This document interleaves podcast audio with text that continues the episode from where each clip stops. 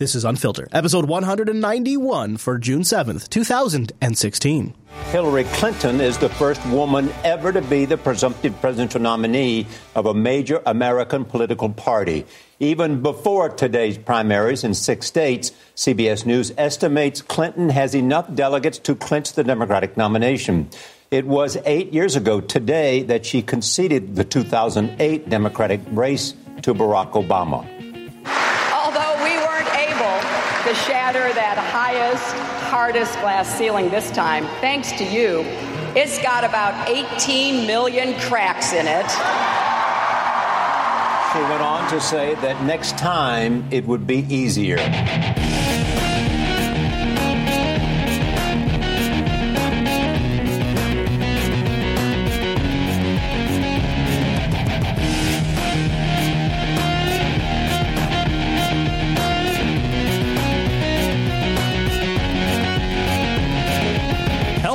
And welcome to the Super Tuesday edition of Unfiltered, Jupiter Broadcasting's weekly show about the news you shouldn't be watching. This edition is very, I don't know, historical, if you will, uh, because on this edition, we're probably going to have the finale of the primary season. I'm Chase. There's Chris. Hey, Chris. Yo, buddy. Yeah, at least as far as the media is concerned, and definitely the Hillary campaign. This and also Donald Trump. This is yeah. today marks the end of the primaries, and uh, it's been really something to watch the media all day long. Been streaming it all day, and we're doing that live right now. We have. Uh, multiple network feeds coming into the studio. Right. They're just about to close the polls in New Jersey, where 126 delegates will be decided. Right. Network I'll, Operations Center. We got all these screens everywhere. Yeah, we really do. Yeah, it's pretty cool. It's crazy. Uh, and uh, it's it's interesting some of the trends that they've been discussing. Some of the things that has been like beat into us over and over and over again. And one of those is that it looks very likely that uh, some bad news for Bernie came out recently, and that is that President Obama will be endorsing the dog soon. Sanders has vowed to stay in the race until next month's Democratic National Convention, even as Hillary Clinton is on the verge of clinching the nomination. She soon may receive a very big endorsement. The New York Times is reporting that President Obama could formally endorse Clinton's candidacy as early as this week. Until now, the president has largely been silent about who he would support. So the new, the rumor is that's going to happen tomorrow, and so that was sort of that sort of cast a shadow on the day, the big super delegate, as it were, right?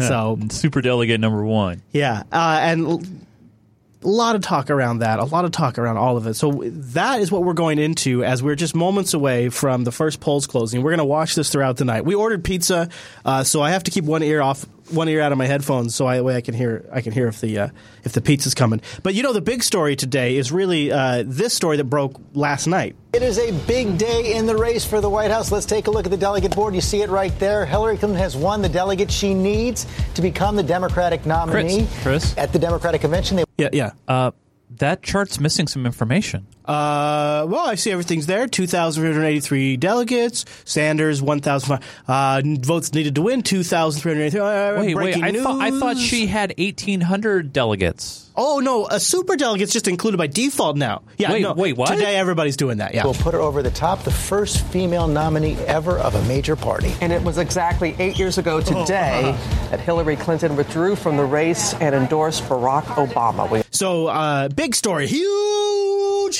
historical story uh, by the AP, and I want to dig into that a little bit. But first, we gotta we gotta uh, just dip dip in on the first bit of live news from the networks. Let's uh, we're gonna spin the wheel here, and let's uh, let's just pick one of the one of the news networks. Here we go. Uh oh, uh oh, oh, we got CNN coming in with an update. Are closed in New Jersey. Here we go. Go, Wolf. Our yeah! first key race alert of the night. Uh, right now, it's too early to call oh! for us to make any projection on the winner in New Jersey. We simply don't have enough of the votes wow. uh, yet, but momentarily, the votes will be coming in. We'll get a sense. Uh, is this a state that Hillary Clinton can win, you, can win decisively, Wolf. or can Bernie Sanders Wolf, surprise a lot of people me. and win uh, in New Jersey? Uh, we'll see what happens in New Jersey. So change your format. Change your format then. You don't have to use the same format you used for every single See, the tricky thing here is they don't have exit polls, right? In a lot of these, so uh, we will check. We will check back in with them uh, momentarily. Right. That's uh, that's uh, that's that's your uh, mainstream media there for you, everybody. And Wolf. You got me all hot and Yeah, bothered. yeah, uh, I was I was ready to rock, and you know, I, I, mean, thought that was going to be uh, the state's delegates, Fox. which are awarded proportionally to easily surpass the 2383 needed to clinch the Democratic nomination. also using But there's a superdelegates now. caveat. Clinton's victory is based in part on superdelegates who do not technically vote for a nominee until the Democratic National Convention next month. Bernie Sanders has vowed to stay in this race in hopes of convincing enough superdelegates to abandon Clinton and support him instead. And that is really the question here. What happens with Bernie tonight? There's a little drama. drama. We'll be watching all the results in New Jersey as well as the five other states with contests tonight. And we'll be back here at 11 p.m. Eastern Time when the polls close. So I want to jump into a few things that have happened during the week All right. that uh, I think Hillary's not going to have to worry about if things go the way they're going tonight. Uh, first of all, there's been a little bit of um, hoopla around the whole State Department editing that I believe happened while Clinton was at the head of things. I want to start with that because, as the former Secretary of State, I think it's interesting to start there, and then we'll move more specifically into Hill Dog territory. right. Uh, and I'm going to also press this button over here, Chase. If you're, are That you makes ready? the sound happen. Now, that's what we call stories we do not think are getting enough attention. The In this case, lead. of course, it's literally someone at the State Department trying to bury something, hiding it from you. In this case, it was an acknowledgement by the Obama administration of having lied to reporters, a scrubbing of the public record. And it should outrage every American. The story begins in February 2013 when James Rosen, a reporter for Fox News, asked then State Department spokesperson Victoria Nuland if there had been direct, secret, bilateral talks with Iran. Which there was at the time. This was her response. With regard to the kind of thing that Hey, you're Nuland. talking about on a government to government level, no. Now, flash forward months later, December 2013, Mr. Rosen pointed out to Nuland's successor, Jen Psaki, that senior State Department officials had, in fact, had direct secret bilateral talks with Iran, as Psaki had previously acknowledged. So the State Department had lied to him and to you. Is it the policy of the State Department where the preservation of the secrecy of secret negotiations concer- is concerned to lie in order to achieve that goal? Uh, James, I think. Uh, You know, I love that smile that she has when he asks the Oh. question. That little smile that crosses. Oh, why would you ask that question? Concerned to lie in order to achieve that goal? uh, James, I think uh, there are times where diplomacy needs uh, privacy in order to progress. Now, the implication there In other words, yeah, we have to lie. from Jen Psaki, sometimes governments deceive the press and deceive the, the press. public to achieve goals. Now, flash forward to earlier in May, when Rosen discovered that his exchange with Psaki, in which she acknowledged the State Department lied to the public, that exchange had been edited out What? of the official video of that day's briefing. Uh-oh. Now, it seemed obvious that something was afoot, but here is how State Department spokesperson Elizabeth Trudeau explained the missing video on May 10th of this year. There was a glitch in the State A glitch? Department video. a glitch, a defect, a, a technical malfunction. Now, that's BS. And, and by the way, Jake, he's he is a high tech guy. He is a he's like not like a t- typical reporter Yeah, type. he's not buying that. He he knows. He's like no, no. Now, flash forward three weeks. He's got and an here iPhone. is State Department spokesman John Minecraft mug. Kirby just yesterday. You learned that there was a deliberate uh, request. What? This wasn't a technical glitch. This was a deliberate request What? to excise video. Wow. So, in fact, someone at the State Department asked an editor to go into this video already posted on the State Department website and remove several minutes of it. And they did it with a flash cut too, not like a crossfade. They didn't. They didn't like switch to like a B cam. Just boom. They just did a flash cut. from Wow. the archive. To recap, there was first a lie told to us about the secret talks between Iran and the Obama administration. We'll call that lie number one. Now, Jen Psaki acknowledged lie number one later that year, 2013. But then someone removed that acknowledgement from the official video. Let's refer to the scrubbing as lie number two. And then three weeks ago, we were lied to again with the whole glitch thing. We'll call that lie number three. Now, when asked who had made the request Oh, yeah. to delete the video, line number two, You think you think if if you got this re- this request to delete this to go online, grab a video that's already You're gonna know posted, who did it. That seems like that would stand out. That's easy. Unless it happens all the time, that would stand out. Mr. Kirby said that the editor only knew that the caller was passing on a request from the Public Affairs Bureau. Jen Psaki is now at the White House. She has vociferously denied any knowledge of the edit. And when asked why the editor complied with the request, this was what Mr. Kirby had to say. There were no rules governing this sort of action in the past. Uh, so again, I, I, find no reason to, to press forward uh, with a more, more deeper investigation. Isn't that something? There are so many questions about all three of these lies, including whether the initial lie had anything to do with the administration pushed narrative of the Iran deal sold to the public. That this mm-hmm. all came about in large part because Hassan Rouhani, supposedly some sort of moderate, was elected president of Iran in June 2013 after line number one, which denied the talks were going on. So yeah, it was really it was really because they lied about the talks to begin with. That's why they had to cover it up. And it's interesting that they, they had the foresight really to go out and cut that out. Wow. So now while we're still at the State Department, you know, the Saudis have been getting a lot of bad press recently. We've been covering some of it, especially yeah, when it comes to the 9/11 yeah. 28 pages. I love this story. This this story is about the Clinton Foundation working with the Saudis at the same time that the State Department's working with the Saudis. Ahead of the California primary, Bernie Sanders is hitting Hillary Clinton with her husband's foundation, saying that he has a problem with Bill Clinton's foundation accepting money from foreign governments, oftentimes dictatorships and author- authoritarian regimes, while his wife was sitting in as Secretary of State. Manila Chan has our story tonight. One quick search through the Clinton Foundation's website, and you'll find yourself a long list of donors, ranging from the average Joe donating just $250 or less, all the way north of $25 million and everywhere in between. But look a little closer, and you'll see donations from governments and heads of state from authoritarian regime nations with long standing human rights abuses. Hmm. By the way, first results are coming in on the New York Times for New Jersey. Countries like Saudi Arabia, who donated between half a million to a million dollars to the oh. Clinton Foundation just weeks before she was sworn in, found themselves with huge arms deals with the Clinton State Department. The Saudis were oh. able to oh. purchase advanced fighter jets from Boeing, a deal worth nearly $30 billion. Oh. The Gulf nation donated nearly $10 million to the foundation, leading up to Clinton taking the job as Secretary of State. No coincidence. No. Other nations include Kuwait, oh. the United Arab Emirates, oh. Oman, Qatar, and Algeria, just to name a few. Clinton is now facing allegations of pay to play, some saying that it may be a little too coincidental that at least 20 nations or leaders of them gave large sums to the Clinton Foundation and then later saw huge arms deals to their country. Just 20 coincidences, that's all. Just 20 coincidences. It's not a big deal, I, Chris. I feel like once the uh, once the general election really fully begins, which is basically tomorrow, um, as far as the mainstream media is concerned, I, I feel like that is so ripe for attack. The, the attack surface on the Clinton Foundation is ridiculous. And then while we're still on this topic, let's discuss that email investigation.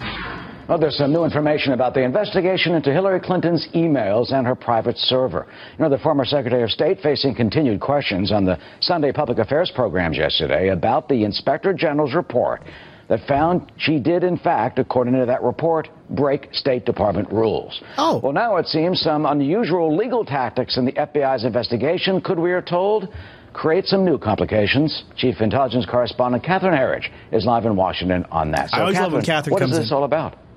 Well, thank you, Eric, and good morning. Four of the central players in the FBI investigation are represented by the same lawyer, and what, what, legal experts, including a former U.S. attorney, say is highly unusual and may present a conflict of interest. So they have figured out a way for all of the witnesses to collaborate and share the same story using legitimate legal, the legitimate legal means of the system. The so-called common defense allows defendants to share the same lawyer. And- I talked over it, so I'm going to common defense. I'm going to play it again so you can hear because this is great. This is how this is how this is. The, yeah, they're going to be able to keep their story the same. The so-called common defense allows defendants to share the same lawyer, and critics say share information and possibly coordinate their stories. In this case, Clinton's former chief of staff Cheryl Mills, policy advisor Jake Sullivan, Clinton gatekeeper for the media Philippe Reines as well as Heather Samuelson, who decided which emails to destroy and which emails to share with the State Department. Right? I, yeah. Chase is like looking at me like, this is unbelievable. They all share the same attorney.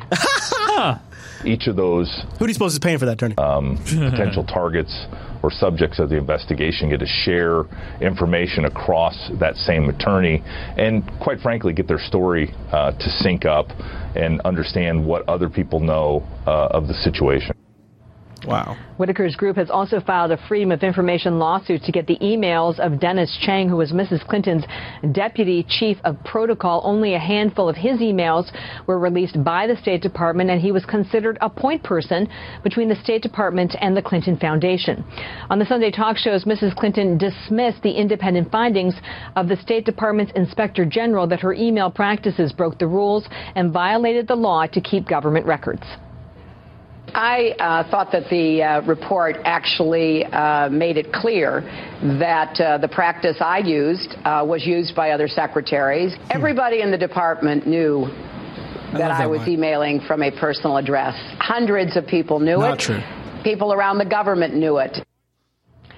Also, as early as today, Clinton IT specialist Bryan Pagliano may file a copy with the court of his immunity deal with the Justice Department as part of the Freedom of Information Action lawsuit by Judicial Watch. As you recall, Eric, he took the fifth on Capitol Hill, and he now intends to take the fifth in this civil case.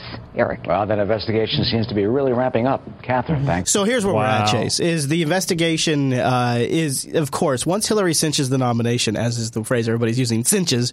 Uh, that investigation's going nowhere, nowhere. And, and I want to talk about how this has all gone down because we're on the precipice of it right now. We're watching the networks Yeah, right now. They're yeah. all serious. They're talking about what a historic moment this Trump is. already won New Jersey, Yep, by the way. According to MSNBC, Trump has won New Jersey, and I'm also seeing that on uh, on the New York Times by a landslide. Uh, and right now, Hillary's pulling ahead for New Jersey too. We'll get to that in just a moment. But where we're at right now, and and remember how this all came out before this big day, before the voters got you know got their clothes on, got their pants on, and decided to put the energy into going out. All of this news came out, and it, about Hillary essentially cinching the the delegates required, based on the AP doing a secretive anonymous survey of super delegates. That's I have right. All, I have all this linked in the show notes. Yep. Um, and based on their survey, they arbitrarily determined, even though there was no vote held yesterday, that that Hillary Clinton has cinched the nomination. Immediately following this announcement by the AP, the Hillary Clinton campaign sent out an email saying, "Well, this just happened," and I have a graphic of the screenshot of the AP article. Right. I'm going to play this for you. This was something that came off of Stardust on Twitter. This Okay. is, and she posted this video. All right, so I got this email from Hillary Clinton's campaign. And as I scroll down and I look at this, if I go to copy image address, Great idea. and then I go and I paste that here, Look at the the file. title of this graphic is Secret Win version 2, 6416. It's dated the 4th of June. the file name is Secret Win version 2. Dot .png. You tell me this shit was not planned. OMG, OMG, OMG. That was collusion by the AP and the Hillary Clinton Wait campaign. Wait a minute. And it just happened to come Wait out on the anniversary of when she uh, when she stepped a down. minute. What? What? What? Now, that is highly subjective because what if that it's a troll on that a graphic designer troll you can make anything, right? What if it's just trying to throw, you know, a little little twist, a little conspiracy into it? I mean, we don't know that. Yeah, that is I'll very tell you what, subjective. that sounds though. less likely than the Clinton campaign working with the AP. one of the largest establishment uh, mainstream media outlets working with one of the most one of the largest established politicians. That seems that seems very likely to me. I don't know. I, that that is some It- serious bull. I'm just saying it's possible. I, I, I'm just saying there's always It a way. set the tone for the discussion all day long. It, uh, like we were saying in the pre-show, you remember when Ted Cruz's campaign put out the word that Ben Carson was going back home to reevaluate things. Right. It was it was extremely inappropriate. It was considered a scandal. Ted Cruz had crossed a line. Now, here all day long, in unison, the mainstream media is highlighting the superdelegate numbers Right. in the count. All day long, they're talking about how Barry and Bernie had a phone call on Sunday Right. saying that Bernie Yeah. better be prepared because Barry's going to back Hill Dog. And then we have this announcement. Oh, it's a historic moment. We're already talking about how we've broken the glass ceiling. That clip I played at the intro has been played a million times all day on the Right, The the narrative could not be better for Hillary today. I had to play another angle on this. No, I Chris. appreciate. it. I just think Yeah. I think that's. I'm going to play it again. I'm going to play this again. All right, so I got this email from Hillary Clinton's campaign. And as I scroll down and I look at this, if I go to copy image address, and then I go and I paste that here, The title of this graphic is Secret Win version 2 6416.png. I just so I just here's here's I know a little bit about this stuff. So sure, sure. Can you back up the, the video just a little Yeah, bit? where to? Where to? Uh, to we see more of the tweet.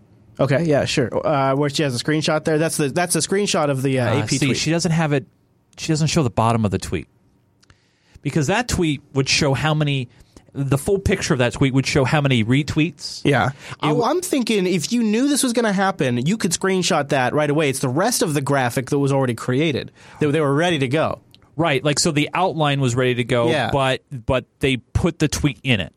Right. Okay, as a template. Because they knew this was coming down the pipe. Right, but they didn't know what the tweet was, so they just left it open until Yeah, yeah. I see. Okay, all right, all right, fair enough. I think that's how you do it, right? Yeah. I think that's how you do That's it. That's true. Uh, fascinating. Just who knows? Who knows? But it's with that context, we look now at where the race is at today, and uh, you never know. You never know. But it's it is interesting. Yeah, maybe version one. Maybe Rikai's right. Maybe version one was, hey, congratulations. No, I mean, I just can't go any other way. Really, I can't. It is. It's really something. But why call it secret win? I, I- I- eh. because you were secretly collaborating with the freaking. I, I well, because That's or, why. or it could be a, a very good troll. You're secretly collaborating with the AP. You're right. It it would be it would be one of the greats. If it's a troll, it's one of the greats. Uh, let's dip in. So one of the things that's interesting watching is how the media covers a big event like this, and that's what's going on right now. The mainstream media is is trying to kill Whoa. time. Yeah, I know it's getting contested. So let's go in because this is interesting. This is them trying to kill time right now. doing this. So if he if we all racist, remember good. Judge Bork, he was a racist, right? Ted Kennedy. He said Brown versus Board of Education was wrongly decided. But, So yes, but Jeffrey, you are you are interpreting comments made by Donald Trump without Oh, any evidence them. that that is what Donald Trump actually was referencing. You're you're sort of come up He with this elaborate referencing- right uh, No, Trump University. Yes, there's you're no question. right. But no, no. What he was referencing was that this guy's Mexican. I'm building a wall. That's He's an all he said. anti-Trump You're- You're, called it. reading into it and sort of projecting all these things onto it. I, I am saying that we have had an, a, a long history here in recent decades of the By the way, politicization. none of which Donald Trump has ever mentioned. I- I- I- I- so does Donald Trump even know that what you're talking about? I'm not sure he does because he's never talked sure, about it. Sure, Boy, I'm really impressed that Cooper's even just playing devil's advocate here. with this Yeah, particular but again, judge. you have no. That makes it way more interesting. That's what Donald Trump meant. You- you- all you can go on is what Donald Trump actually said, and he made no reference to anything you are Well, what he's saying is the guy has a political conflict of interest. That's what I want to respond to. Yeah. I uncork this, and I would like to try and. I uncorked this. I unpopped the bottle. and that's where I tune out. right there. Uh, that's interesting. So it's it's fascinating to see how they're trying to kill time uh, because they got a lot of it to kill. Uh, and every Fox News show is uh, doing their big piece on it right now. The O'Reilly Factor is covering um, the. Uh, well, actually, I think they're covering some of the mail scandal. Trump feels aggrieved. We all know that. Oh, no, all right. no. That was just you a clip say, from there. I tell you what, Chase, this is just this is super interesting to watch this coverage go down to see them sort of project some of this stuff. Do you want to just take a detour for a moment and play something from the cyber world? Yeah, well- well, we usually start every show with a cyber. I missed the cyber. We gotta do a little need to do some cyber. Disclaimer. Mm, Maybe sixty percent of the reason this clip is in the show today is just to give us a little levity. So be prepared. All right. Uh, it, uh, it is. It's it's really sort of a humor piece, but it's worth watching. Now we go live to our New York studio to discuss this further with media and legal analyst Lionel of Lionel Media. Now, Lionel, what is the essential legal theory that excludes location data from the warrant requirements? What's happening right now is I want everybody to understand this is what happens when courts play mumbo jumbo with logic and with the law. And think back to Justice Scalia, who was the originalist, who always asked, what do the drafters of the Constitution, what would they have wanted? What would James Madison write about GPS? Now, here it is basically this. When you have your cell phone, when you talk into it and use it as a phone, the court is pretty clear that it cannot intercept your actual testimony, your actual conversations, the words. It may apply to texting as well. But as you know, part of your phone has this GPS locator part where you are always looking for a signal. So, what the courts, in their infinite wisdom, are saying is that because you are letting your carrier and the world know where you are to use your phone, you have no expectation of privacy as to your location. I say balderdash. There's a rule that I've coined called Lionel's Law that says the law always lags behind technology. Oh, that's your and law. Ashley, the question that you and our viewers should be asking themselves is simply this What is your reasonable expectation? Wow, how about this guy? Here, let's tune in to MSNBC, who's uh, coming back from a break. Evening for this night, considering what we believe is about to happen for Hillary Clinton and the speech she's going to give for the Republican uh, presumed nominee to be dominating the news coverage for another news cycle is nothing short of remarkable. Uh, the moderator of Meet the Press and our political director, Chuck Todd, uh, can weigh in on what Mitch McConnell just said about Donald Trump. Chuck? Well, let's test our producers in the control room. I think we have a clip, yet another question he was asked, and a, uh, producer in my ear says we have it. Then, if we have it, I hope we have this clip. Okay, I'm told we don't have it. Oh, that's rough, man. I will You need your clips. Use in- the other ear. Yeah, exactly. I will I will read it instead. I think it's time for him to look like a serious candidate for president, which means that you need to think before you speak, you need to apologize when you make a mistake, and get on script. He's running for the most important job in the country, some would argue in the world, and I think there's a certain threshold of credibility that needs Get to on be script. met. This could be a winnable race. Americans do, I think, want something different. That's why he got the nomination, but I think it's time for him to start acting like a serious presidential candidate. This is Mitch McConnell that just said this, who, as we all know, is a very careful and cautious guy. When it comes to party politics, he doesn't like. Did he say get on message? Not I- I didn't- it was script. Oh, he's well. He's supposed supposedly reading the quote. Wow. He wouldn't be doing this on his own if he doesn't have a whole bunch of Senate Republicans essentially about to revolt on him if he doesn't start basically saying more things like this. So I want to talk about uh, Paul Ryan for a moment, if we can, because this is a really fascinating thing. So Paul Ryan, I've always. I've always thought this whole, oh, I don't want the job. Oh, fine, I'll take the job. Speaker of the House. Oh, I don't want to be president, even though he ran. Like, I've never really bought it. But Paul Ryan is really now in a tough spot because, like, li- like literally the day after Paul Ryan finally comes out and endorses Trump, he he's playing this beautifully. I think. Oh, really? Okay. I disavow these requirements. I regret those comments that he made. I don't think uh, claiming a person can't do their job because of their race is sort of like the textbook definition of a racist comment. I think that should be absolutely disavowed. It's absolutely unacceptable. But do I believe that Hillary Clinton is the answer? No, I do not. Do I believe that Hillary Clinton is going to be the answer to solving these problems? I do not. I believe that we have more com- Is he literally saying, well, yeah, he's a racist, but he's better than Hillary? common ground on the policy issues of the day, and we have more likelihood of getting our policies enacted No, with him than we do with I don't think he's saying her. that either. But I, think what he's doing. Ah, listen. This this might be a little far fetched, but I think he's putting a little bit of an asterisk out there, saying, "Well, look, you know, if if Trump's going to continue down this road, you know, we might need to put someone else in that place." No, he's not saying that. You don't think so? Race is sort of like the textbook definition of a racist comment. So it's a de- textbook definition of a racist comment, i.e., that's a racist thing to say, i.e., Trump is a racist. I think that should be absolutely disavowed. It's absolutely unacceptable. So it's disgusting comments. It's just a horrible. But do I believe that Hillary Clinton is the answer? No, I do not. Wow. But he's not saying though that he forgives him. He's he's not saying, you know, we should stick with Trump. He he He's, just not, he's also not withdrawing his endorsement. right, right. He's deflect. He's kind of just deflected it a little bit right there. I think he. I think this exposes. I think this whole Trump thing has exposed Paul Ryan as a straight up politician. He now has the unsavory duty of having to endorse somebody who he doesn't like, and he. You can see in his face he doesn't like this situation, and it's it's it's ironic that they're in this position. Really, I, I don't I don't I don't read that at all. I I don't. Do I believe that Hillary Clinton is going to be the answer to solving these problems? I do not. I believe that we have more common ground on the policy issues of the day, and we have more likelihood of getting our policies enacted Kind of sounds like he's saying that. Well, that's okay. Then we'll just be branded as the uh, as the racist party. with him than we do with her. But I do absolutely disavow those comments. I think they're wrong. I don't think they're right headed. And, and the thinking behind it is something I don't even personally relate to.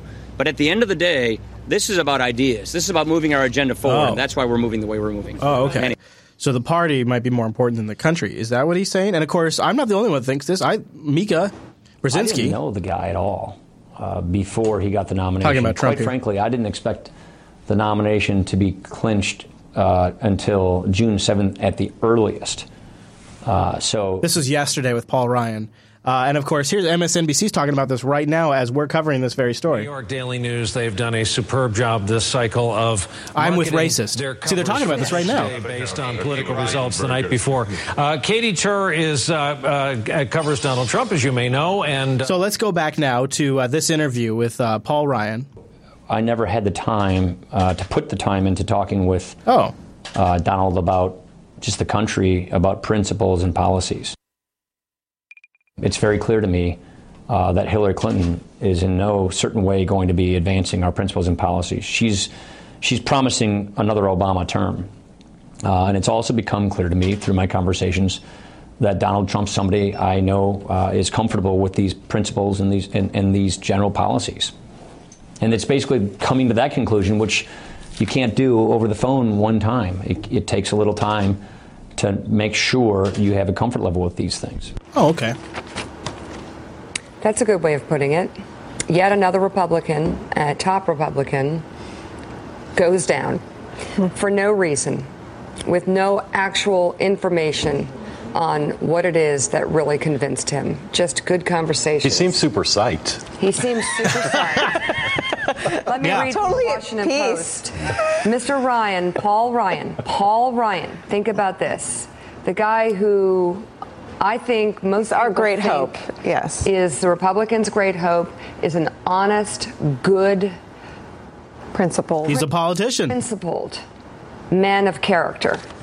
The Washington Post says this On Thursday, Mr. Ryan capitulated to ugliness. It was a sad day for the Speaker, for his party, Wow. and for all Americans who hoped that some Republican leaders would have the fortitude to put principle over partisanship, job security, or the forlorn fantasy that Mr. Trump will advance a traditional GOP agenda. This is so sad. Wow. Wow. You see how this is Wow, getting spun? indeed, yeah. This is uh, this is damaging to the Republican Party, I think, in some ways. Um, although Obama's not doing us any favors on uh, the other side, so I'd say both sides are sort of. Well, I mean, do you think, Chris? I mean, since you know Trump and Hillary are longtime friends, that you know maybe Trump is just trying to possibly. What am I? Am I smelling conspiracy bacon? Yeah. You know, there was a little bit on the pizza there. Hmm, Yeah. This is just from down the street, I think. Yeah, yeah, this is some local uh, pizza bacon. Uh, you know, Chase, it's interesting because Because honestly, I've been thinking about this for a while. I told you this earlier today in in our chats that you know he got into the race maybe to kind of I don't know stir things up, and maybe he never just thought that in his wildest dreams, excuse me, that he would actually become the nominee, right? And he became the nominee, and now since he's the nominee. He's like, well, what else can I do to make it worse for me and my party, right? Or his No, I think here's what it is. You don't think so? I think. I mean, uh, okay. Are we are, are we going full bacon mode? I, um, we, we just had some bacon, so I think we have to go full bacon here. Now, I'm not saying this is true. I'm not saying this is my belief. I'm saying this would be an entertaining idea to to uh, just Think around about for a it. moment. Yeah, yeah, yeah. What if uh, it's true that the Clintons and the Trumps go back a little bit? And what if what if by some means somebody from the Hillary camp gave him the nudge that he needs? What if they what if they painted Donald Trump and they said this guy is a narcissist who will do anything to promote his own brand? He's got brand recognition amongst the US population and he's at the end of the day he's going to be easy for Hillary to beat. What if we give this guy a nudge? I don't know. Maybe that's what happened. Then again, maybe not. Um, but where we're left at now is with this FBI email investigation, it's not going to go anywhere. With her being the the presumptive nominee for the Democratic Party and Obama coming out tomorrow to back her, it's not going anywhere. It's going to die. They the establishment will do anything on the Democratic side to prevent Donald Trump from getting the election, including letting Hillary get away with whatever she needs to get away with. Whatever it is that she get she did. And if you think about it, there were people that would have been great to run against Hillary that just opted not to run. The, the first one that comes to my mind is David Petraeus, but we took care of that years ago. Oh, we got because rid he of had him. an affair. Yeah. So we got rid of him, even though he was being groomed to run for president. We got rid of him. And so now she's up against Trump. Well, the American people, I think, for the most part, are more center than anything else. when you bring everybody in in total, and those the center is going to vote for Hillary. The center left is going to vote for Hillary, and I think that will be all it takes to get Hillary in the in office. And there's no way the Democrats are going to blow that. So by Trump now being the the nominee for the Republicans, it sort of saved her from these troubles. So if Tr- uh, obviously with Trump being the nominee, why in the hell would he continue to talk this way? What would what would cause him? I think he to do is, this. I think he's a narcissist. I think he's a blowhard. Um, and I, you know, I've I've worked I've worked with people in the past who uh, talk about how great they are constantly and how good they are and how everything's going to go well, and that it's almost like they only can foresee a scenario where things go positive for them, and they were unable to maybe think a few steps ahead and see how something could go bad. And and it was just the way they looked at life. And if they had to lie a little bit and pretend that maybe they're their own publicist to make a to make a connection, they would have no problem doing that. Right. They would say things like, "Yeah, the Mexicans are going to love me because I'm going to create jobs." Uh, it's it's it is it is a deep systemic narcissism that I think he has. So I think most politicians have it. I'm sure Yeah. Hillary has yeah, it too. so I mean, why is he more blatant about it than anybody else? Because it's got him this far, and every step of the way, it's reinforced his life philosophy. I don't need a campaign staff. I'll go directly to the people. I've my instincts have gotten me this far. My name has gotten me this far. My business skills have gotten me this far. I'm great. I don't need that stuff. I think it's an arrogance, and it might not be a wrong one, but I think it makes him a hard candidate to fight against. And of course, the mainstream media just doesn't know what to do with him. I, and I think Hillary couldn't be happier that it's Trump. Oh, I bet. So you have Totally. two camps right now. You have anybody but but Trump. Hold your nose and vote for Hillary because it's got to be anybody but Trump. That's that's a common meme. And then the new meme, that's not super new, but the one I'm seeing repeated a lot on on media now is, well, I come from the ABC camp. Anybody but Clinton. yeah, and that's the new that's the new one that I'm hearing a lot of. I come from the ABC camp of things. I don't know. Yeah. Okay, so like I was saying, Obama's not doing anybody any favors either. Did you catch this uh, slam he tried to do on Donald Trump? And it just kind of falls flat. If we turn against each other based on divisions of race or religion, if, if we. By the way, he's not using the teleprompter. I don't know if you noticed. Uh, yeah. But, uh, this was a uh, this was this was an off the cuff speech. If, if, if, if, we if we fall for, you know, we don't talk about very often that the current leader of the United States of America has a stutter. That's not something we mention a lot. If we if we fall for, you know, a, a bunch of okey doke. What? Okey doke. just because it, it you know it it, it uh, you know it, it, it, it sounds funny or the tweets are provocative then we're not going to build on the progress that we've started Okey doke, Chase. You got, you got your okey doke in there. So yeah, uh, I don't know how much Hillary really wants him out campaigning for.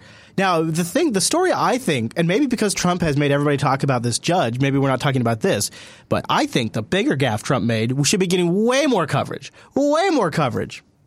We had a case where we had an African American guy who was a fan of mine. Did you hear about this? Yeah. Great fan, great guy. In fact, I want to find out what's going on with him. You know what I'm? Oh, look at my African American over here. Look at him. Look at look, at, my African American over here. Oh my God. Great fan, great guy. In fact, I want to find out what's going on with him. You know what I'm? Oh, look at my African American over here. Look at him. Are you the greatest? Do you know what I'm talking about? Okay. So we have an African American guy at one of the rallies a month ago. You notice how his sign is askew? Yeah, it's this little- whole thing makes him look crazy. Uh, and and it, what, it, what it comes across as is the man is sitting there with a stream of consciousness rambling on, and what comes honestly to his mind is, look at my token African American over there. That's what it comes across as, is look at the token black guy. And this is his just direct stream of con- conscience, and I think that's more damning than any of this yeah, judge. it's not great. No. Because his whole point with the judge thing is, is sort of a, a narrative stealer. That's where, but this, that's legitimately like, look at my African American over there. Look at this guy. That doesn't seem that seem guy that's over there. He's he's here for me. That's out. What's going on with him? You know what I'm? Oh, look at my African American over here. that's just not a good thing to say. And he's pointing at the guy too. Oh, that's uh, yeah. So interesting week for Trump for sure. Everybody's talking about Trump. Uh, here's a little bit of uh, him walking back those judge comments. By the Presumptive Republican nominee Donald Trump is trying to change his tone after complaining for days that a Mexican American judge is biased against him. A long list of Republican leaders strongly criticized Trump for suggesting the judge is unfair because of his heritage. Major Garrett is here with Trump's reaction to the critics in his own party. Major, good morning. Good morning. Donald Trump knows what he wants to do and say, but hardly anyone else attached to his campaign is on the same page. They love this. Now, Trump's instincts have brought him this far, but as this racially charged debate over a federal judge illustrates, neither Trump nor anyone attached to what passes for a campaign infrastructure is as tactical or as nimble as a general election campaign demands. I don't care if the judge is Mexican or not. I'm going to do great with the Mexican people because I provide jobs. In a stark reversal, Donald Trump said the Mexican heritage of a federal judge handling a class action lawsuit against Trump University was of no consequence. Oh. Mexican or not Mexican, I want him to be just, all I want him to do is give me a fair shake. But it was Trump who first brought up Indiana born Justice Gonzalo Curiel's race. I have a judge who is a hater of Donald Trump, a hater. He's a hater. What happens is the judge, who happens to be, we believe, Mexican, which is great, I think that's fine. Trump sharpened that judgment on Face the Nation. He's a member of a, a uh, club or society very strongly pro Mexican, which is all fine. But I say he's got bias. I want to build a wall. I'm going to build a wall. President Ronald Reagan's son Michael wrote on Twitter that his father would likely not support Trump's nomination, and Senator Lindsey Graham called the remarks un American, adding, There'll come a time when the love of country will trump hatred of Hillary. I think he's right. And it's kind of a good word, use of words there, isn't it? Wow. Um, the Ronald Reagan thing, that's like, oh, my dad wouldn't do that. I hate that stuff. But this, Lindsey Graham saying there'll come a time when the love of a country will trump hatred of Hillary, I think he's nailed it. And I think he's, he's trying to tell people, back away, back away, back away. And Senator Lindsey Graham called the remarks un American, adding, There'll come a time when the love of country will trump hatred of Hillary. Former rival Senator Marco Rubio also condemned the comment. I don't think it reflects well on the Republican Party. I don't think it reflects well on us as a nation. And I'm not a sore loser. And Maine Senator Susan Collins, who has not yet endorsed Trump, said the party leader should apologize. It indicates a fundamental disrespect for the judicial system. One potential vice presidential candidate, former House Speaker Newt Gingrich, took a hard line. Once you go down that road, you destroy America.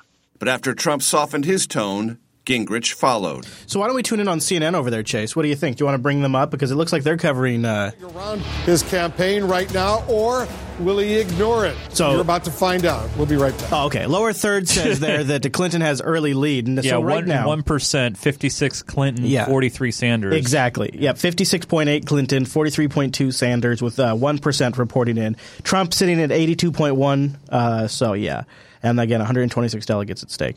Interesting. Uh, next up is uh, North Dakota, I believe. Let's finish this clip up. It's almost done. Well, I thought he did a very good job of narrowing down his complaint, which I think, by the way, if you look at the record, is totally legitimate. Oh. After all this incoming fire from fellow Republicans, Trump held a conference call with supporters and urged them to come to his defense oh. over Trump University. In a related development, the See, I actually think this might be Trump's plan. Is instead of instead of having a huge bureaucracy underneath him for his campaign, Yeah. just reach out to established Republicans and say, "Hey, this is what I want you to say. Here's a conference call. Let's sync up. Now you go out there and be my voices for me." Because legitimately, that's what the campaign's going to have to call on anyways. So I don't know. That's uh, a fascinating story. Now I got one story left. It's about how Trump got on Twitter, but I'll leave that in the sink if you guys are curious about that. Because I don't know. It, uh, doesn't really seem to. Uh, doesn't really seem to appeal to me. So I'm checking in on the networks right now. So CNN is on break. It looks like Fox News is on break right now, and MSNBC is on break. They all take breaks at the same time. They generally do, not always, but they generally do. Yeah. Been scanning through all of this. They bring out their. They really bring out their A team. To me, it seems like CNN has the most. Um, tight coverage at times and then the most disorganized coverage in between the heights. So the peaks of tonight and the past elections, CNN seems to be the best cover of. Right. Uh, and then after the peaks, I think it goes to MSNBC and Fox. And I, I think they have better filler coverage. And then and then CNN comes back because the CNN multi-panel stuff has generally just been crap. I kind of liked Anderson getting in there a little more.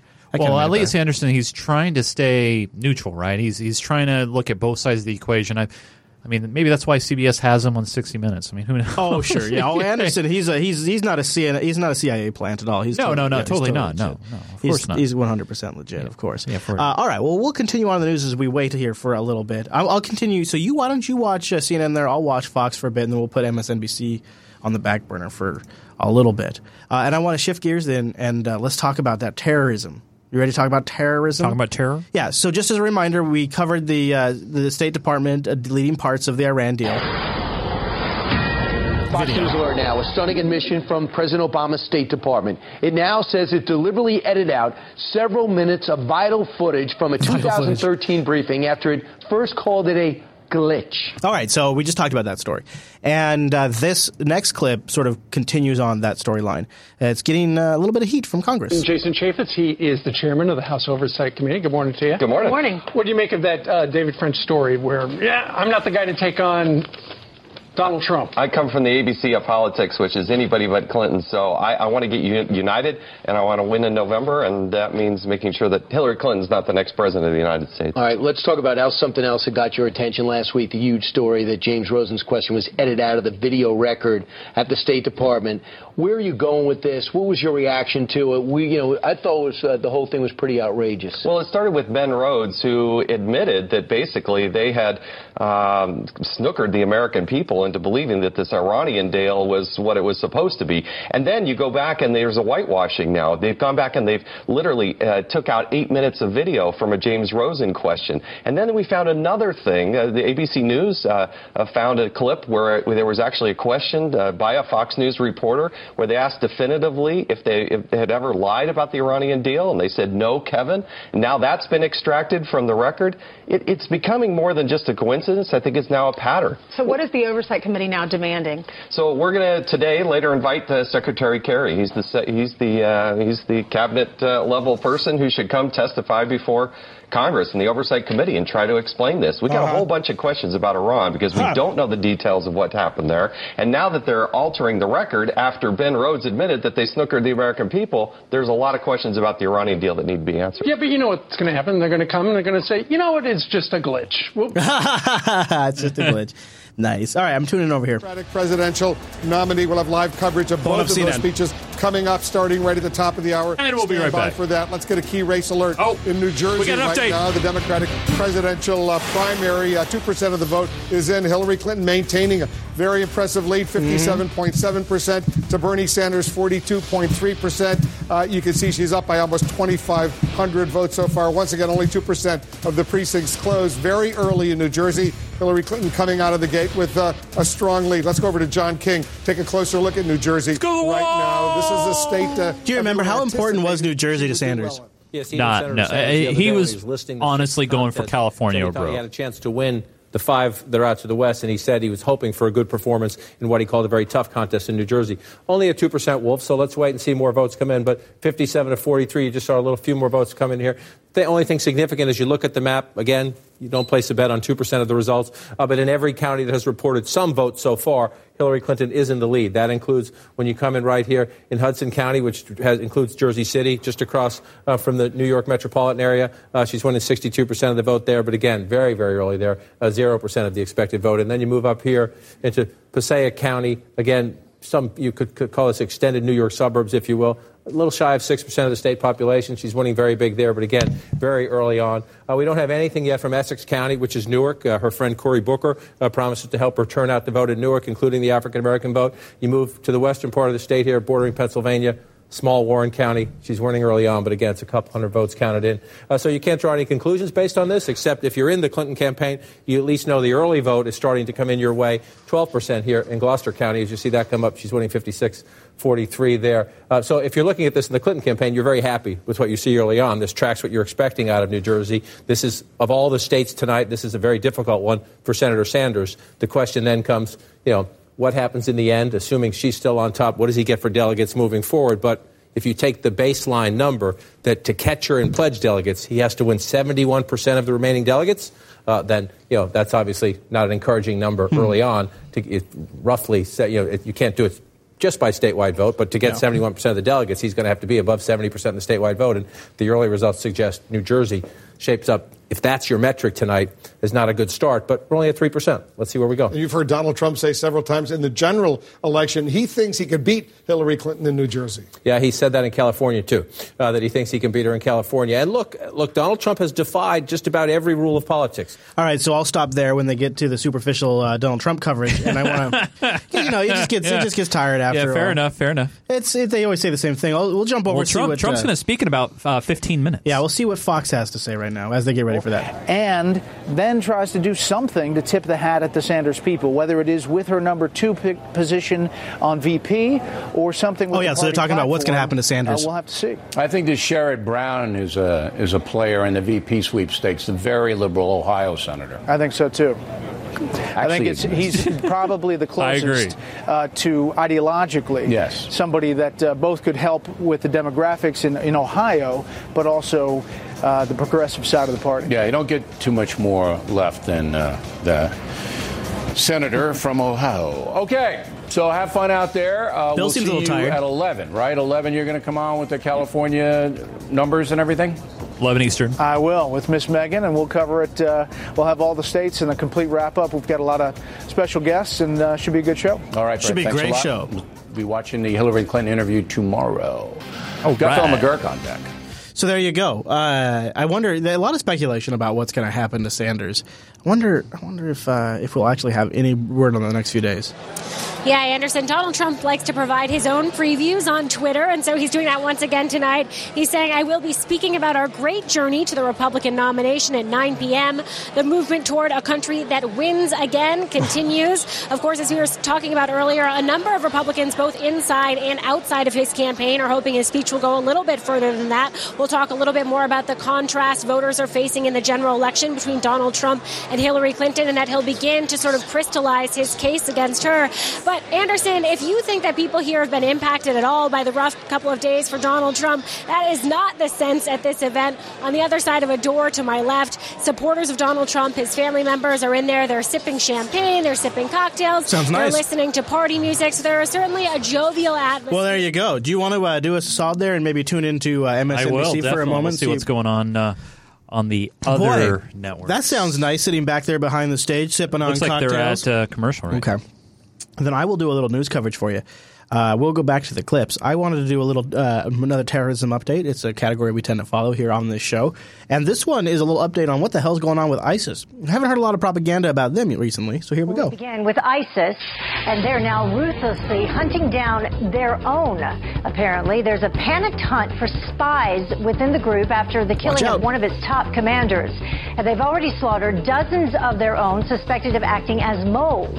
Others have disappeared into prison, and even more have run away, scared that they could be next. ISIS has even laid out several bodies of suspected spies in public to warn others. Watch out! Watch out! ISIS is coming for you if you're an ISIS spy. Especially if you have a white Toyota pickup truck. Mm. And a little OPEC news from uh, Bloomberg here. To understand why, we need to go all the way back to 1973. You know, I'm going to leave this to the viewer at home, but this is it. they claim that uh, OPEC is going to die of a self-inflicted wound, and they have the coverage in there. But it's, you know, I feel like it's going to get us pulled down. So I Okay, got to, fair You enough. You know, you got to pull the plug. You got to pull the plug on this. P- Uh, speaking of pulling the plug on things, New twist emerging in the U.S. water crisis saga that began more than two years ago in the small city of Flint in Michigan. We've been reporting on how its citizens have had to put up with contaminated tap water in all that time. But now it seems the crisis may be spreading to dozens of other American cities too. Caleb Maupin has the story. It's been revealed that in a number of instances, government officials have been caught fudging water test results in order to cover up possible contamination. Among the cities caught cheating on their water safety inspections was the Metropolitan Center of Philadelphia. To add insult to injury, the city of Philadelphia has actively concealed this issue by rigging its lead testing procedures. And it gets worse. When the Guardian newspaper filed a Freedom of Information request for 88 cities in eastern Mississippi, it was discovered that 33 of them were intentionally falsifying water test results. Uh-oh. In 21 cities, water pipes were pre flushed in order to make sure the results looked better. In seven cities, decaying and rusty aerators were removed for the same reason. And in 23 cities, testers intentionally kept water pressure low, again to twist the data. After Flint, the U.S. government went into a public relations overdrive. Can, can I get some water? Yeah, we covered that. Come on up here. Obama. You're going to miss him, admit it. Use the one. Come on. All right, so MSNBC's back. Should we see what they're covering? Uh, they're getting ready for the next polls closing here in about 10. In New Mexico, North Dakota, South Dakota, 9 p.m. Eastern Time, uh, just under 10 minutes away. Uh, we already have New Jersey in the works here tonight, and we have a special guest waiting to talk to us. Democratic California four-term Senator Barbara Boxer is with us from Barbara. Capitol Hill Oh, tonight. good. Senator, welcome to Oh, you. And if we stick with the theme that Oh, Hillary. Clinton is the presumptive Yeah, let's stick with uh, nominee of the Democratic Party, and if we all agree that Bernie Sanders has energized the uh, the left and mobilized millions of people this year, and that he is in no hurry to change his status as an active Someone needs to lay off the keyboard. How would you advise these two to come together as one? I think we go back to 2008 in a very tight race, Hillary Clinton versus Barack Obama. And Hillary Clinton was very close whoa. to Barack Obama. She's been It was a way closer race than this one. And she did the right thing at the right moment when it was right for her.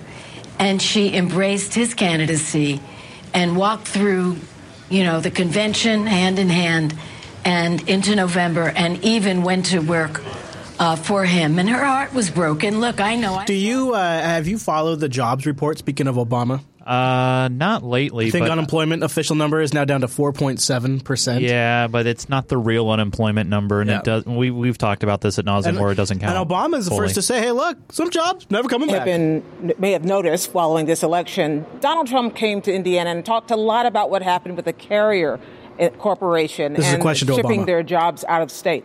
Here's someone who worked for Carrier, and he has a question for you. How you doing, Mr. President? How are you? My name is Eric Cottenham, and I'm representing the uh, Steelworkers Union, Mm-hmm. Local 1999, and I'm trying to find out what do we have left as far as um, all of our jobs are leaving Indianapolis, right? And uh, I see here you're doing a lot of things, but in Indianapolis, there's nothing there for us. I mean, what's next? I mean, what can we look forward to in the future as far as jobs, employment, whatever? Because all of our jobs is left or in the process of leaving, sir. Well, he, in fact, we've seen more manufacturing jobs created since I've been president than any time since the 1990s. That's just what he wanted to hear. That's a fact.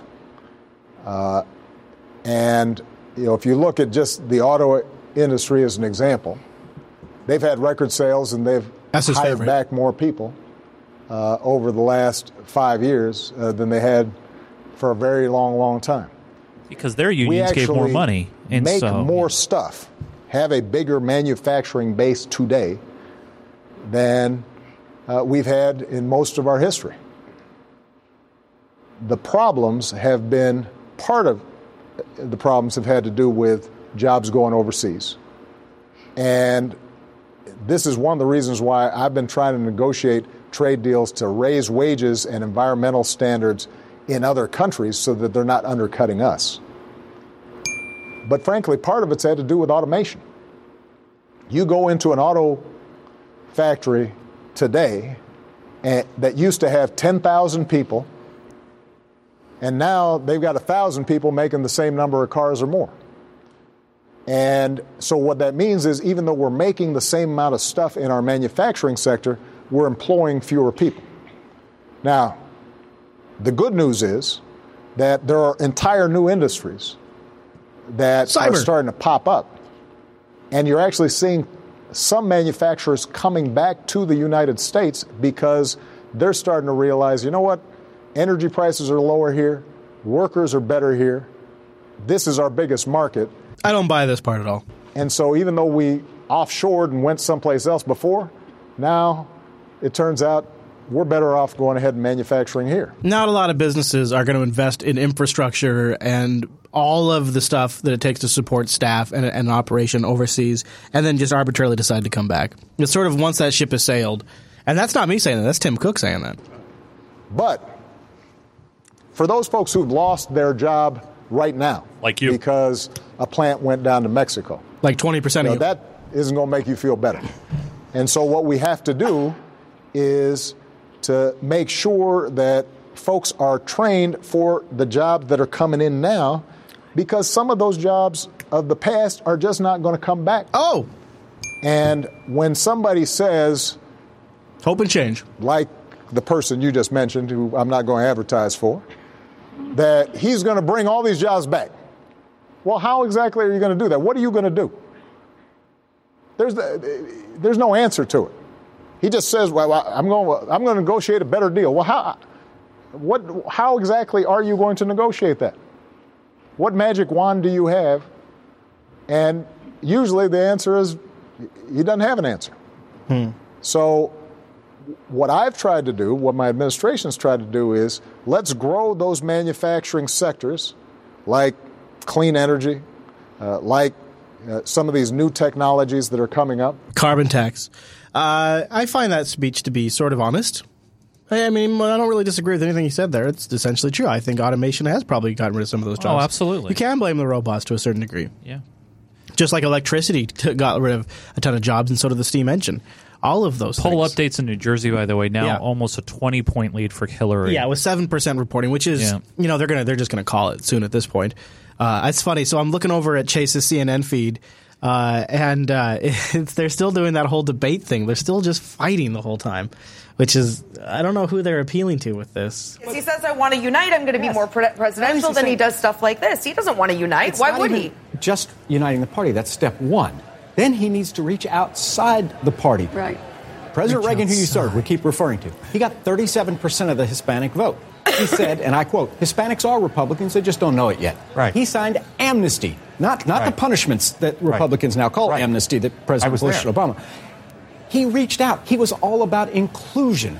And so far, Donald Trump, especially with these hateful comments about Judge Curiel, is about exclusion and subtraction. He is driving people away, even some of the most committed. Isn't it amazing how that's dominated the entire conversation? Is the judge comments? It was. I mean, it really. Well, it's it's a fresh comment. I know, but it's, it's- until the next soundbite. The timing, the way the way Trump nails the news cycles every single time is it's not. It can't be a coincidence at this point. It has no, to be. No, he wants people to talk about him, especially going Yeah. into the general. Billy uh, Billy O'Reilly's talking about that right now. I think. Let me uh, let me uh, tune in over here to uh, Mr. O'Reilly. I said tune in on mute. To make decisions based on political beliefs, you must also believe in the tooth fairy. Dr. Cheryl Reed, Bowling Green, Kentucky. Bill, your analysis of Muhammad Ali's legacy was the he's best done. I've heard. A pithy picture of I love that. I love man. how Bill O'Reilly Peter uh, Mazzagatti reads emails Fort to compliment Florida, him. As a proud Italian, I was offended by the Watters' World on the Jersey Shore. Last time I watched Bill O'Reilly, he read e- he read emails from people that talked about how they bought subscription on Bill O'Reilly's website and how great it was, and that was the emails that he talked about how it would be a great Oh, Father's Day man. gift. Uh, so good. Oh, look, he's talking about his own book now. like it, but I believe the president would have. So do I, Lawrence. Lorraine and Bob Sharples, Haines City, Florida. We were surprised when our kids gave us tickets see O'Reilly and Miller in Atlanta as gifts for Mother's and Father's Days. Well, I hope you like See how he's always flipped Wow, look at you, buddy. Isn't he something? Tickets remain in Atlanta, Denver, and Biloxi. They'll sell out soon. Mohegan Sun the day before Father's Day, June 18th. That show is going to be a blast. This guy. And finally, tonight, the factor tip of the day medical science making great strides in keeping people alive who have cancer. Cures are close. Recently, the chairman of Oracle, Larry Ellison, donated $200 million to the University of Southern California for cancer research. Mr. Ellison, one of those vilified by Bernie Sanders and the socialist cadre. But he is a patriot, 200 million. Wow. Many lives could be saved. Factor tip of the day. I love this. It's almost so great to watch. It's really something. He's in his element. Also, we would like you to spout off about the Less fact than a minute, anywhere and the in polls will be closing now. Chris, before the polls close here, we uh, we've seen CNN before. The polls closed. They said it was too close to call. Yeah. So, yeah, So Wolf you- is already standing in front of the countdown So right do now. you do you think that they're going to call it in New Mexico and South Dakota? I'm really curious to see what they do here. Uh, I think what they're oh, going to do. I'm sorry, both Dakotas. They're- they yeah. just added the second Dakota. They did, yeah. It's funny. Uh, I think what they're going to do is they're going to they'll do a key race update, and it's going to be Too uh, close to call. No, no, they're going to do New Br- br- Jersey. brought to you by Audi. They'll do a key race key race. They're going to do one on these states too. I don't. I don't. They're gonna. They'll say too soon to call. I think. Really? I'm not sure. This is really. This is. They're really working their staff for this. I mean, this is really. whew. I'm working it now, man. I, I'm. He talks about how he is able to give these extemporaneous speeches, uh, whereas he criticizes others, uh, Barack Obama, Hillary Clinton, and more, for reading from teleprompters. But they are rolling out teleprompters for him this evening. So among his I would say, campaign handlers, although nobody handles Donald Trump, there is a hope among uh, some people on this. So I'm going to just turn up the Fox for a second. The general election is set. Here's Fox. Barring any dramatic developments in a campaign unlike any we have ever seen before, businessman Donald Trump will square off against former Secretary of State Hillary Clinton this fall. Businessman. In what can only be described as a groundbreaking God, she and is historic so- contest. Welcome to the Kelly File, everyone. I'm Megyn Kelly, reporting live tonight. Yes! yes! Just cheer for me! Look at that One of the shot. Six states Wow. holding elections today. Good production. At any moment, we expect Donald Trump to take to the lectern at the Trump National Golf Club in Briarcliff Manor, New York, to discuss Yeah. his Oh, campaign. gosh. As Yeah. soon as he begins speaking, we will bring it to you live. But first, here's a look at how the candidates have fared thus far. At this hour, we have a few results for you. The polls closed first in New Jersey. And right now, Fox News can project, as expected, Donald Trump has won there. On the Democratic side, yes, he, you know, he, nobody else was running I like against Megyn. him. So, I mean, there wasn't a lot of drama. Listen to her. Uh, There wasn't on a the lot drama. Democratic side, and hold on, Fox News can now project that OMG, former OMG, Secretary of State Hillary Clinton will win New Jersey Oh. Democratic Ooh. presidential primary. Yes, beating Vermont Senator Bernie Sanders. There you go. Uh, based on the early vote return. So that's big. Hillary Clinton has won New Jersey. And we are projecting it, as we mentioned at the top of the show, she has now become the first woman in history to top the ticket of a major political party. That is historic. Ah, that's a good way to Secretary Clinton's Get Jill victory Stein is out. based in part on the support of superdelegates, or as I like to call them, superdelegates. So She's remains irrelevant. to be seen- Wow, she's feeling good today. Yeah. She's looking Bernie good. She doesn't will look continue fake. to fight her until the convention. So far, all signs are yes. We'll continue to watch the remaining races tonight in New Mexico, South Dakota, North Dakota, Montana, and California, and we will bring you those results as we get them. In the meantime, we have a huge show for you tonight, complete with expert analysis. Where Hume joins us. Chris oh. Steyer that is with me here in San Diego. Oh. Plus, Frank Oh. Luntz and his focus group are here with me right now. That was and not we've got good. many other surprises in store for you. The focus But group. As we await Donald Trump, we begin our coverage with our chief political correspondent, campaign Carl Cameron, who is reporting from Briarcliff Manor, New York. Carl? Hi, Megyn, and we're expected to see Mr. Trump come out in just a matter of moments. And now, the If you go to the is, CNN feed, sure. keep that audio up if you can. I don't know if you can. Yeah, yeah. You could see him talking. Oh yeah, in the top right corner Of the CNN feed. Of the CNN feed. clear win. Hillary Yeah, you can there in the good corner, yeah. Yeah, he's right up there. The Democratic Party. But for the last week and a half, Metafeed. Uh, Donald Trump has been roiled in a controversy of his own making in his defense of himself, given the Trump University case and criticism of the judge who has been overseeing that.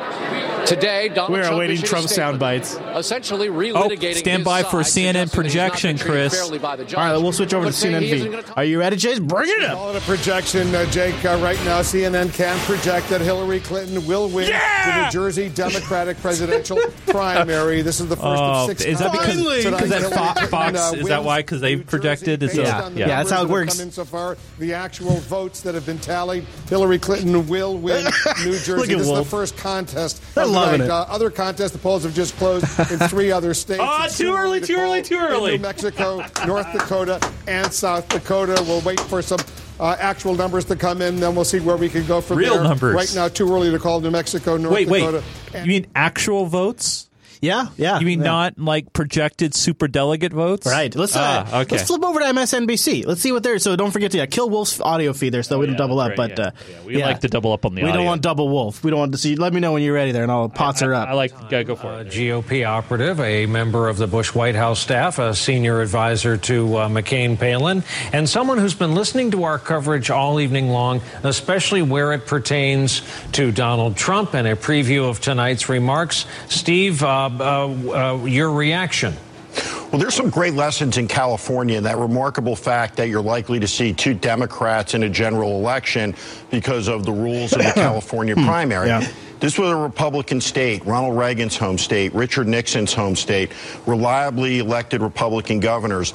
In early 2017, the Republican Party is on track to become smaller than the decline to state party.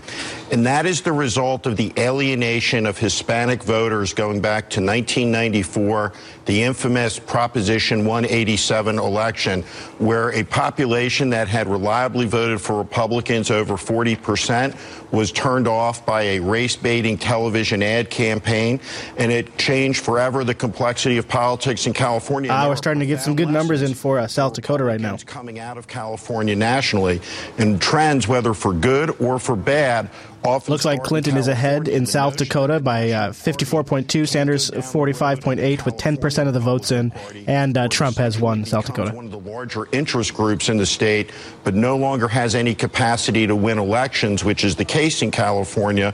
That shouldn't be lost as we get ready to hear from the presumptive Republican nominee tonight. All right, so um, this is uh, it's funny. It's funny to watch the different coverage here. Uh, decide to see what they what they choose to focus on. It's like uh, if I was like a sports commentator, I feel like I could be like a like the same thing for media. Like I just well, I guess that's kind of what we do, isn't it?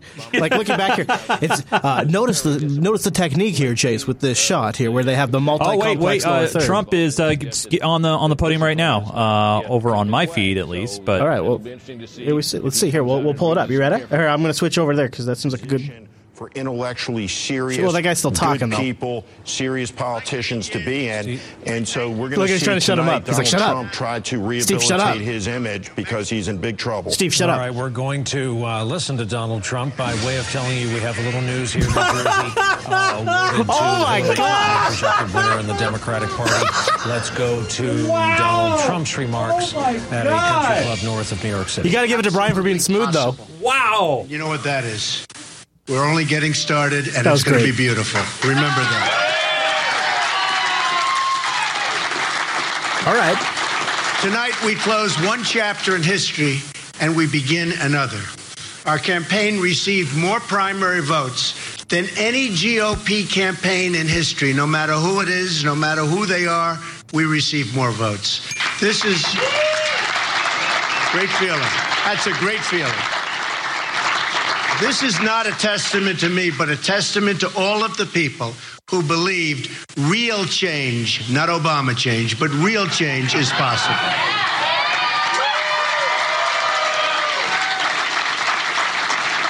You've given me the honor to lead the Republican Party to victory this fall. We're going to do it. We're going to do it, folks. We're going to do it. I understand the responsibility of carrying the mantle, and I will never, ever let you down. Too much work, too many people, blood, sweat, and tears. Never going to let you down. I will make you proud of your party and our movement, and that's go. what it is, is a movement. Now, recent polls have shown that I'm beating Hillary Clinton, and with all of her many problems, and the tremendous mistakes that she's made, and she has made tremendous mistakes. We expect our lead to continue to grow and grow substantially. Of course you do. Well, yeah, you wouldn't be in the race if you didn't. That's how. That's how everything works. That's politics. To everyone who voted for me throughout this campaign, I want to thank you. I want to thank you very, very much.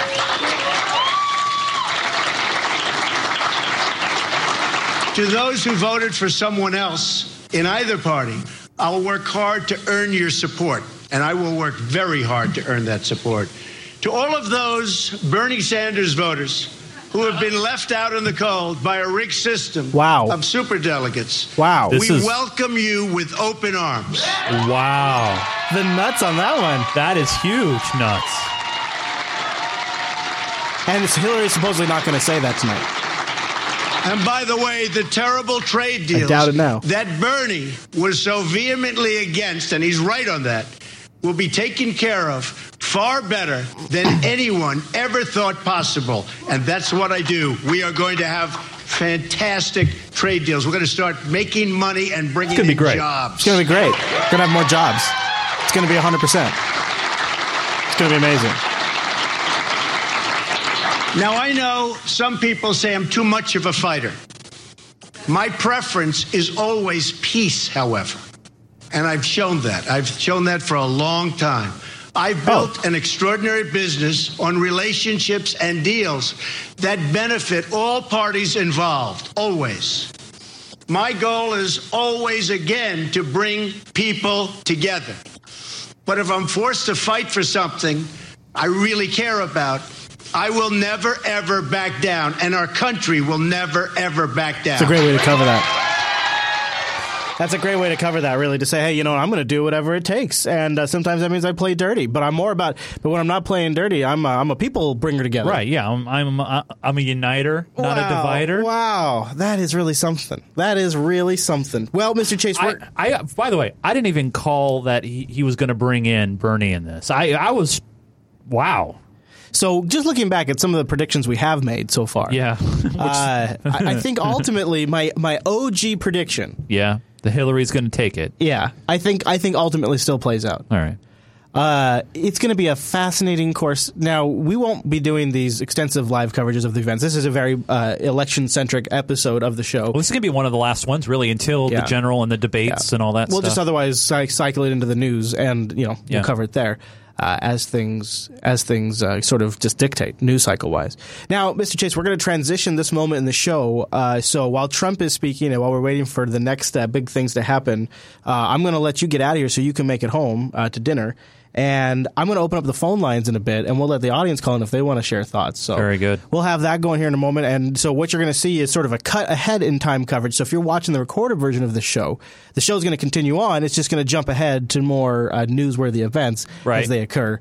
Uh, so yeah. because this is honestly going to go on all night. Yeah. So and, and really, there's no point in covering the entire thing, but I do want to get a couple Yeah, of the best absolutely. moments in for you tonight. So uh, that's that's what's going to happen at, at the wave of a magic wand.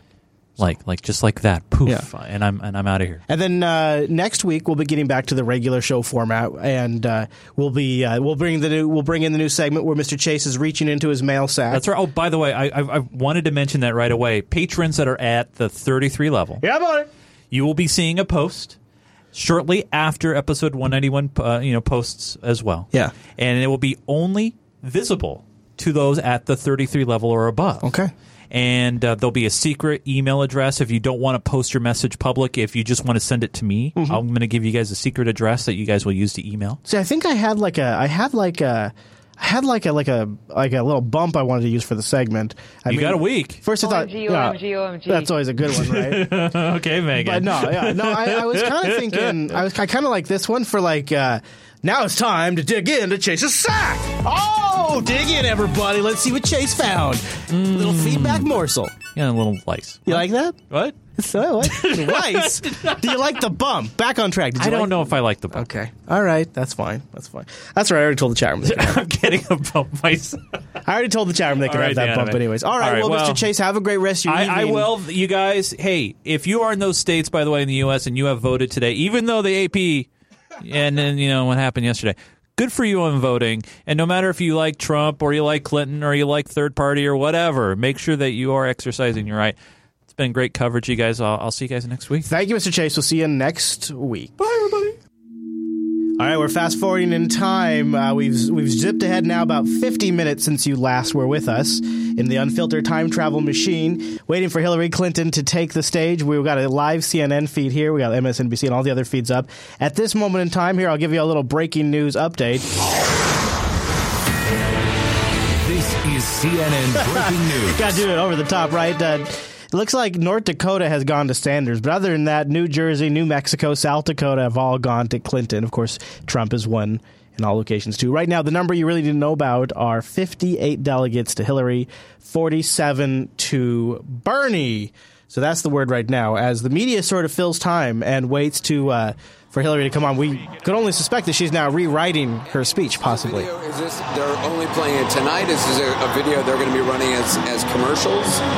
Oh yeah, they're going to show the video only one time. Sure, yeah. This is very much likely going to be turned into commercials and turned into web videos played for Democratic functions and things. But this is definitely a soundtrack we'll be hearing and seeing of the campaign going forward.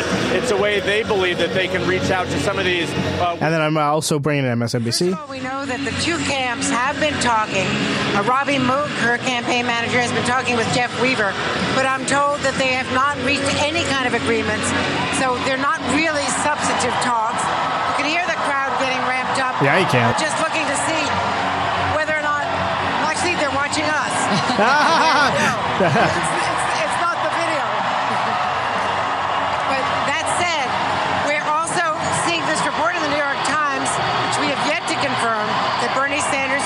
to lay off a good number of his campaign staff.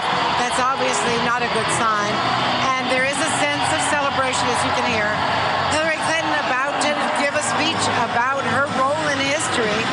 And, you know, the fact that they're at least talking the two camps, my sense is that there has to be some coming together because of Yeah, it's going to be interesting to see how Sanders handles this. She's winning pretty well tonight. And uh, he's to have to he's to have to handle this way in a way that feels genuine to his supporters for them to actually believe him. That's to be the really tricky thing, I think. Uh, and hopefully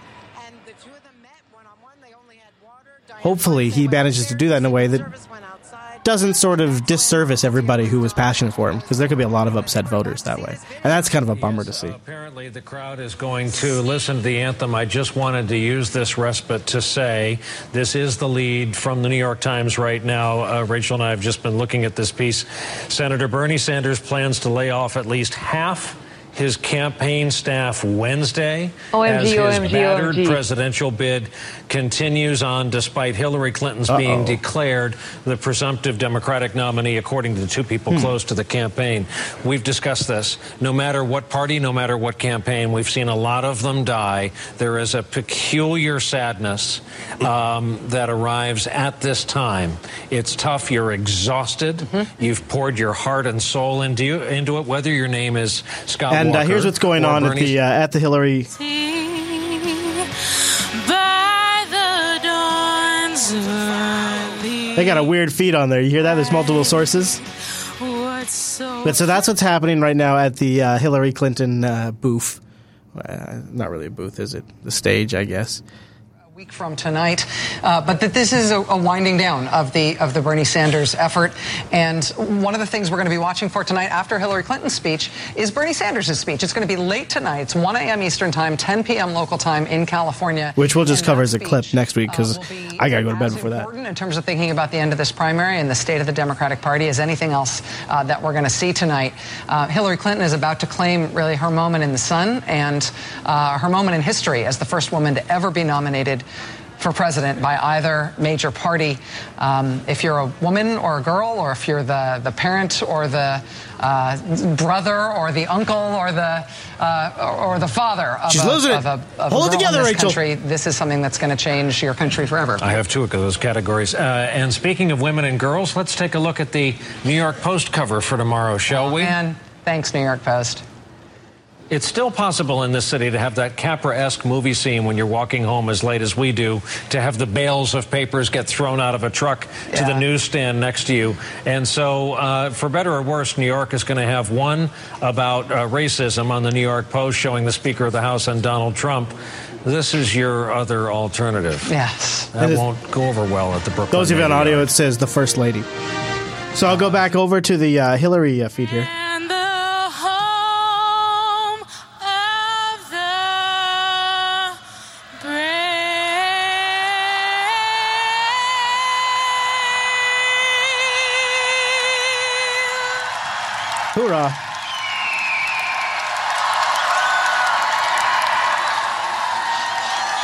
Chatham's been speculating why the delay for Hillary. One speculation is that Bernie Sanders is going to walk out on stage first. I don't think so. I don't think that's what's going to happen. Clearly had some uh, audio issues they, they uh, were working out there during that. Yeah, they Uh, sure did. Again, they're going to be playing this video uh, beforehand. Again, we will show it to you uh, just to give you a sense of where this campaign. So that's kind of embarrassing. They, were- they, were- I thought that was CNN having the audio issues, but no, it was actually the Hillary campaign. Uh, we showed some of the video uh, earlier, but this is the first time we'll be seeing the entire uh, video. Uh, Hillary Clinton's, uh, looks like her speech has been placed out on the uh, on the podium. The crowd there is clearly waiting for uh, for their candidate. Um, we're not sure uh, how long she would be speaking in some. In like uh, Donald Trump was relatively short uh, in his speech, but I, I imagine Hillary Clinton will probably be speaking for longer. She's got a Can video. you imagine? I mean, this is her big moment. You know, maybe 30 minutes or so. So let's see, MSNBC, same shot. Just they're just they're getting sick and tired. Let's look at this same exact shot from MSNBC. Well, the lights just went out. the lights just went out. All right, the house lights have been dimmed. Okay, is that on purpose? indeed, Oh, for the video. Okay, uh, I thought it was we- another malfunction. We have agreed to show this introductory film. Um, let's see. If we have agreed to show this. To that. We have agreed to show this introductory film. Very clunky. The video's playing at the at the at the All event. right, we're going. This is what they're showing in the hall. We're going to roll this uh, film. Yeah, sure you are. If America is going to lead, we need to learn from the women of the world who have blazed new paths. Think of the suffragists who gathered at Seneca Falls in 1848 and those who kept fighting until women could cast their vote. Those who think that the women's liberation movement is a joke, may I disabuse you of that notion. It is about equal opportunity. We're really talking about humanism. The time had just come when I had been pushed as far as I could stand to be pushed. I would have to know once and for all what rights I had as a human being. To create a better world, it's about putting ourselves in the shoes of people who need a voice. I am part of the new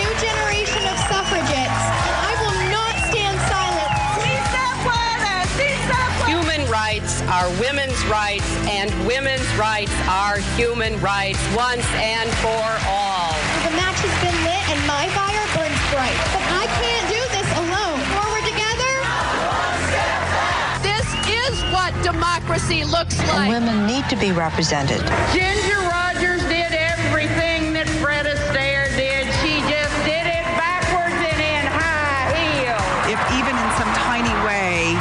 to carry on the work that she and a whole generation of women did to give us rights, that's huge. I want to help give back. I've met so many other transgender people. Their voices haven't always been heard, but I've told them our time is coming. We're going to change the world together. And because I'm here, that has an impact on people like me who will come after me.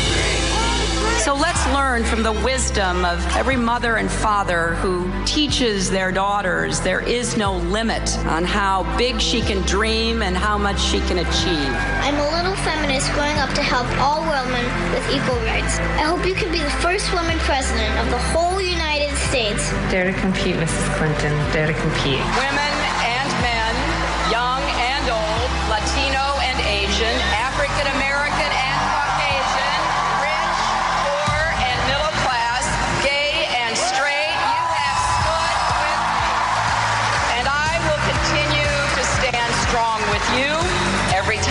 every place, and every way that I can. The dreams we share are worth fighting for. And I want to build an America that respects and embraces the potential of every last one of us.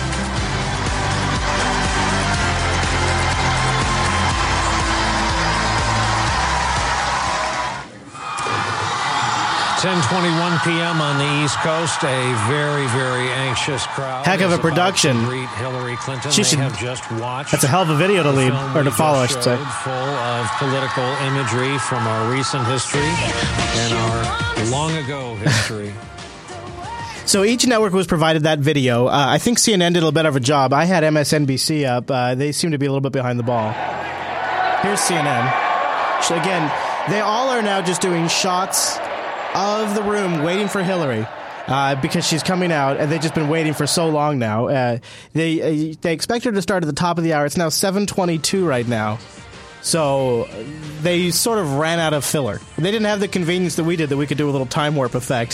so, I mean, we watched it live in real time. In fact, for the supporters, I'm considering publishing the entire real time live recording. I don't know, it might be four hours long, but I think I might publish it. So you guys can watch the whole thing in real time if you want. But uh, I'm uh, I'm I'm expecting it should be one of her better speeches. Just because they've worked on it for a bit. The delay, obviously, to me, seems like it was in response to Trump. That way she could work a few extra things in there. They had that video put out to all of the networks. They asked the networks to cue that video up at the same time they played it there. Of course, now she's playing this music in the background. It'll probably get me pulled down on YouTube. Oh, jeez. Oh, jeez. Oh, OMG, OMG, OMG. So uh, I'm going to uh, look at her. Well, she looks pretty happy there, doesn't she? And here's the, the CNN feed, different camera source, a little bit darker. Uh, but I'll keep that as a backup in case MSC, MSNBC drops out. That's a that's a nice uh, outfit she's got going on there. Oh come on, Hillary, drop the music so I don't get taken off of YouTube. Chat room is psyched. Where's Bill? I don't see Bill actually. Good question. Oh, there's Bill and Chelsea. There they are. They just walked out. Good catch, chat room. You guys are on it. Special shout out to the chat room for being on it tonight. I'm gonna mix. I'm gonna mix in some background noise. There we go. Robots. Hopefully, uh, that way that music doesn't get us pulled down on YouTube. Boy, she is just burning up network time right now. Every network in the world is broadcasting this at the moment. She's sure taking a lot of time to do that. Look at her. Look, she's, she's pretty psyched.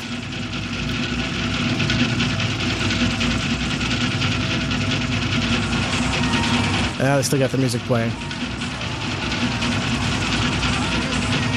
Kind of looks like a happy grandma. Oh, there we go. There's the music. I got my uh, trying to make my uh, YouTube takedown. She doesn't.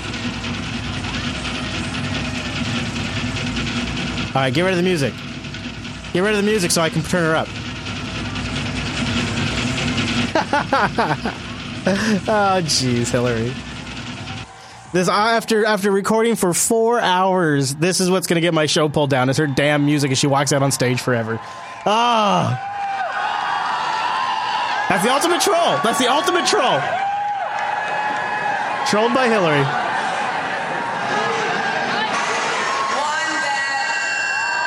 Oh boy.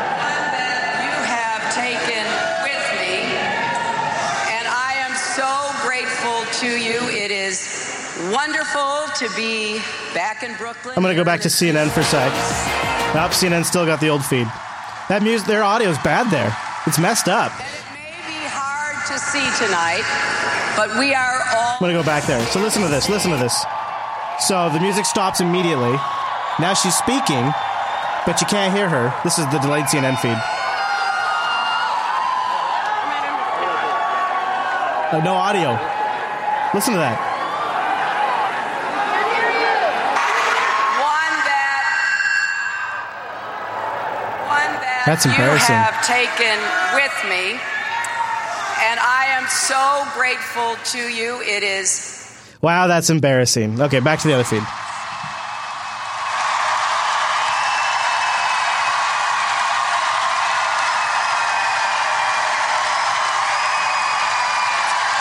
Tonight's tonight's victory is not about one person. it belongs to generations of women and men who struggled and sacrificed and made this moment possible. In our country, it started right here in New York, a place called Seneca Falls in 18.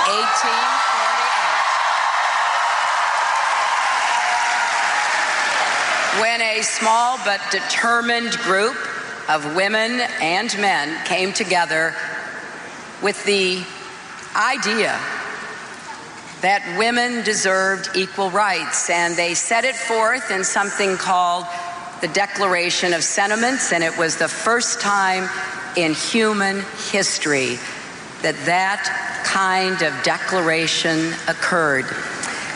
So we all owe so much to those who came before, and tonight belongs to all of you.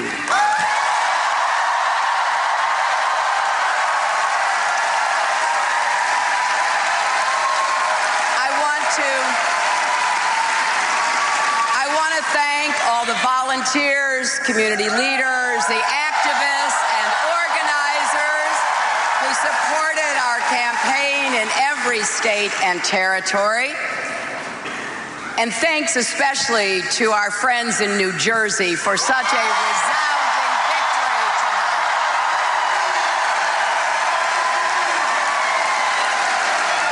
Thanks for talking to your neighbors, for making contributions. Your efforts have produced a strong majority of the popular vote, victories in a majority of the contests, and after tonight, a majority of pledged delegates. Hey-o.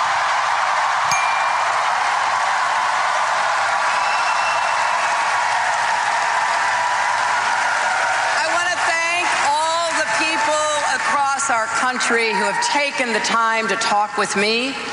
I've learned a lot about you, and I've learned about those persistent problems and the unfinished promise of America that you are living with. So many of you feel like you're out there on your own, that no one has your back. Well, I do. I hear you. I see you. And as as your president, I will always have your back. Hmm. Never gonna give you up. Never gonna let you down. I want to congratulate Senator Sanders for the extraordinary campaign he has run.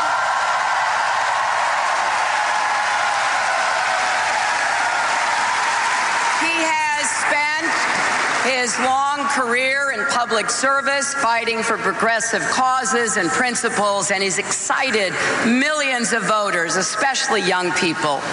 And let there be no mistake Senator Sanders, his campaign, and the vigorous debate that we've had about how to raise incomes, reduce inequality, increase upward mobility have been very good for the Democratic Party and for America.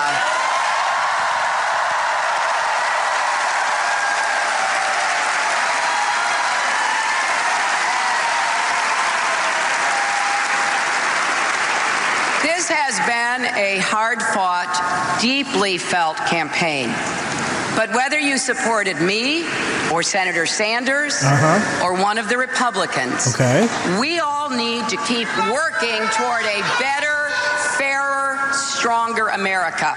Now, I know it never feels good to put your heart into a cause or a candidate you believe in and to come up short. I know that feeling well. But as we look ahead, Why are we cheering that exactly? As we look ahead to the battle that awaits, let's remember all that unites us. We all want an economy with more opportunity and less inequality, where Wall Street can never wreck Main Street again. Oh, we yeah, sure you all do. want a government Oh, that here we go. listens to the people, not the power brokers, which means getting unaccountable money out of politics. And we all want a society that is tolerant, inclusive, and fair. So she's playing towards some of the Sanders key points. That America succeeds when more people share in our prosperity, when more people have a voice in our political system, when more people can contribute to their communities. We believe that cooperation is better than conflict, unity is better than division, empowerment is better than resentment, and bridges are better than walls.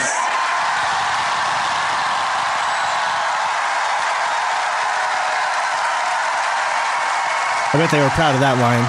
Bridges are better than walls. Use that one a few times. It's a it's a simple powerful idea. We believe that we are stronger together. And the stakes in this election are high and the choice is clear. Donald Trump is temperamentally unfit to be president She's using her prime time now. This is prime, prime time. Everybody's broadcasting this. You couldn't buy this. You couldn't buy this. Well, I guess you can. He's not just trying to build a wall between America and Mexico, he's trying to wall off Americans from each other. When he says, let's make America great again, that is code for let's take America backwards.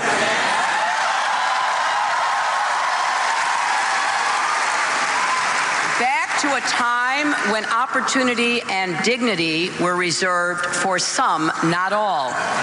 Promising his supporters an economy he cannot recreate. We, however, we want to write the next chapter in American greatness with a 21st century prosperity that lifts everyone who's been left out and left behind, including those who may not vote for us, but who deserve their chance to make a new beginning.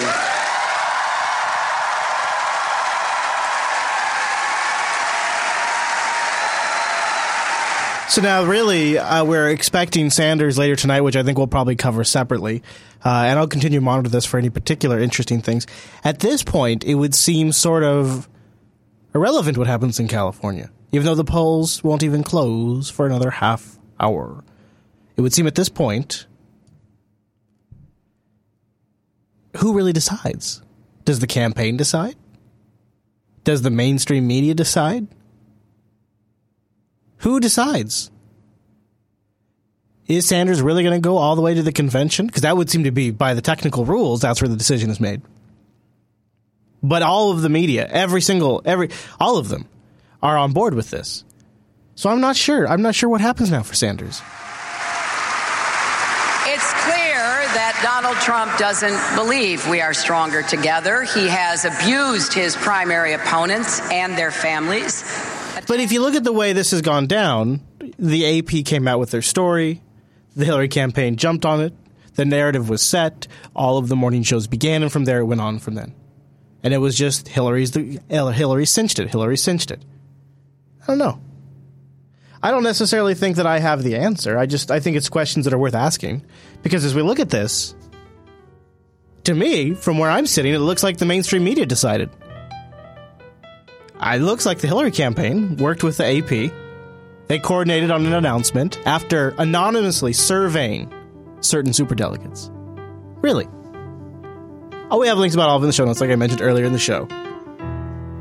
Congratulations, though. It is absolutely, I should say, a historic moment. And to that, that is worth mentioning. Of course, I don't do that. They all are doing that for you. Thank you, everybody. I hope you've enjoyed this extremely long edition. We'll pick up any of the missing pieces and cover it in next week's episode. We'll be back on our regular time. Go to jupiterbroadcasting.com slash calendar on a Wednesday. Big thank you to producer Matt for getting us the clips this week. Working crazy, crazy, crazy double time to get this show ready on a Tuesday. Thanks for joining us, and we'll see you right back here next week.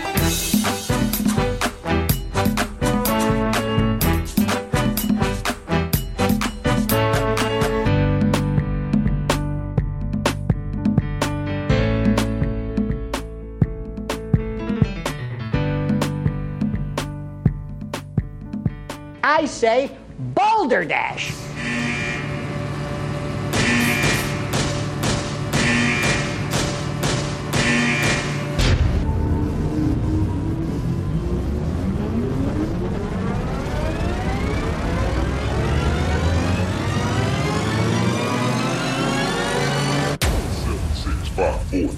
Overtime!